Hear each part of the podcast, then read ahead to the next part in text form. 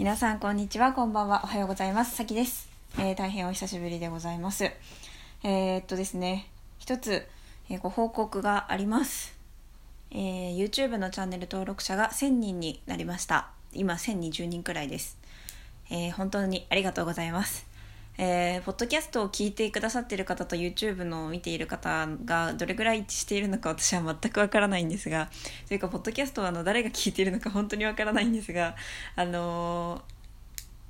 あのつい最近約2名の、えっと、知ってる人がね聞いてるよって言ってくれてあの初めてあ聞いてる人いるんだって思いましたけどあの前回のやつとか90回も聞かれててびっくりしてます。なんか知らないうちにねたくさんの人が聞いてくれるようになったんですね。ありがとうございます。あのぜひねあのゆるゆるく聞いていただければなと思いますね。私のなんかこういう話いらないな。うん。はいいらないですね。はい YouTube1000 人ということで1000人になって4000時間見られると収益化が始まるということで収益化の申請を今しているところです。でなんかそのアナリティクスみたいのが見えれるんですよね YouTube って。なんかでその何時間見られましたとか誰々が見ましたとかあ誰々ななんか何歳くらいの人が見ましたみたいななんかそれでこう見たらなんかねその動画の視聴回数の横になんかねお金マークみたいなのがついてたんですよ。あの収益を申請した時から。まだあのなんか手続き中で収益化は始まってないんですけどなんかってことは分かんないけどこの動画はいくら収益が発生しましたみたいなのがこれからリアルタイムで出るのかなと思ってちょっとね怖いなって思ってます。なんかそういう目で動画を見るようになってしまいそうで怖いなって。なんか数字に支配されそうだなって思って。あのなんかそのカジサックさんと藤森さんの対談とかでもその動画が伸びたか伸びてないかでなんか一日のご飯の美味しさが変わるみたいなことを言っていてなんかそうなりたくないなって思っててうんだからまあ YouTube を基盤にしなければいいんですよね多分。なんか YouTube を基盤にするというかそれが全てになってしまうとなんか数字が全てになってしまう。なんかいや数字にこだわるのはすごく大切だと思うんですよ。なんですけどなんかそれに一喜一憂しすぎてとらわれすぎると楽しくなくなっちゃってやめたくなっちゃいそうなんでなんかその辺を気をつけないといけないなと思いました。はい。っていう感じでまあ私は YouTube で藤井風さんっていうあの超新人大型スーパーアーティストの分析動画をね基本的に出していてそこからそれをやり始めてから伸びたのでまあほとんどの視聴者さんが藤井風と検索して私を見つけてくれてると思うんですね。なのであのなんだろうな。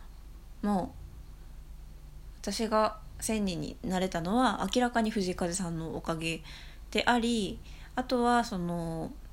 なんかすごく狭いところを狙った自分の戦略が当たったって感じですよね。なんかっていうかなんか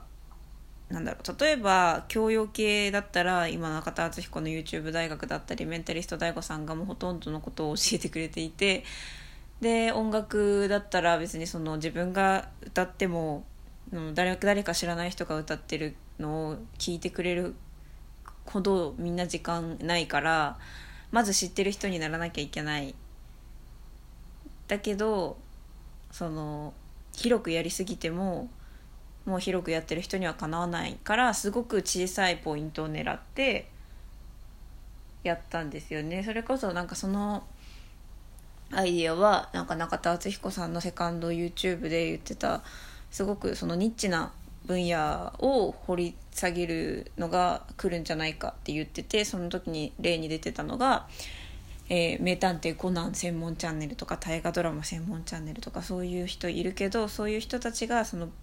めちゃめちゃと数字は増えなくても生きて食べていけるような感じになっていくんじゃないですかねみたいなことを中田さんが言っててあとこれも中田さんの YouTube ですけど「ランチェスター戦略」っていう回があってなんかそうそういう戦略的なこともありましたね。なんか自分が絶対に勝てるフィールドでしか勝負するなみたいな。うん。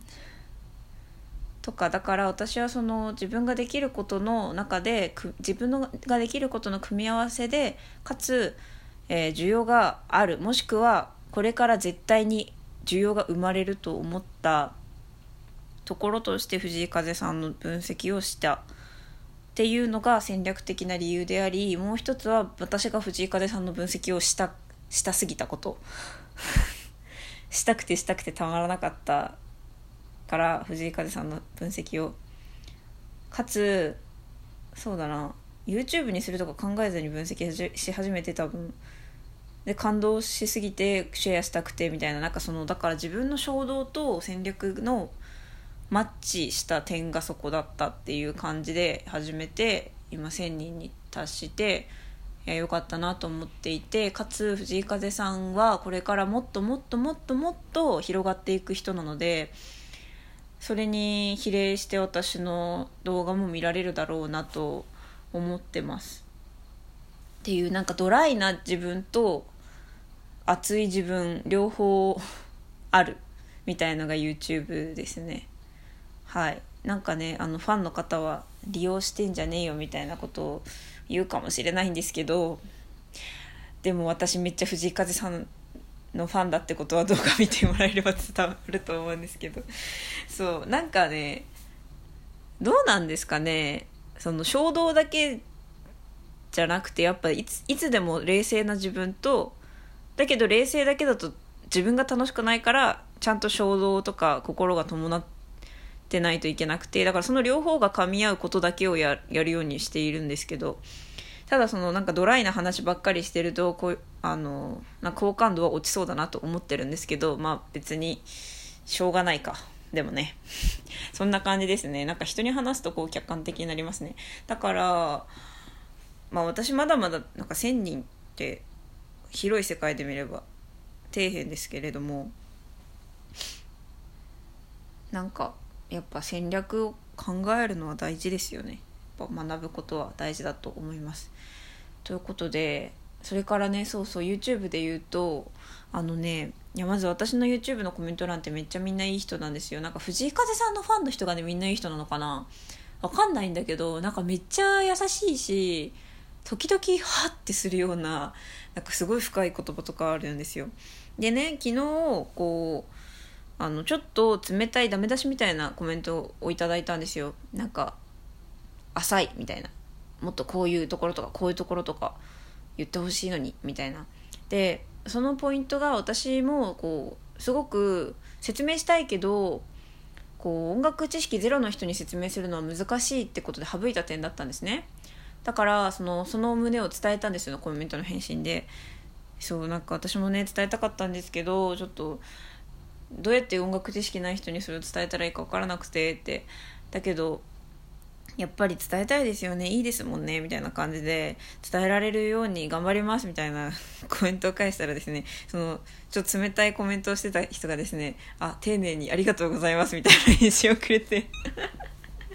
そうそうそう。だからなんかその自分が丁寧にあの返事をしたら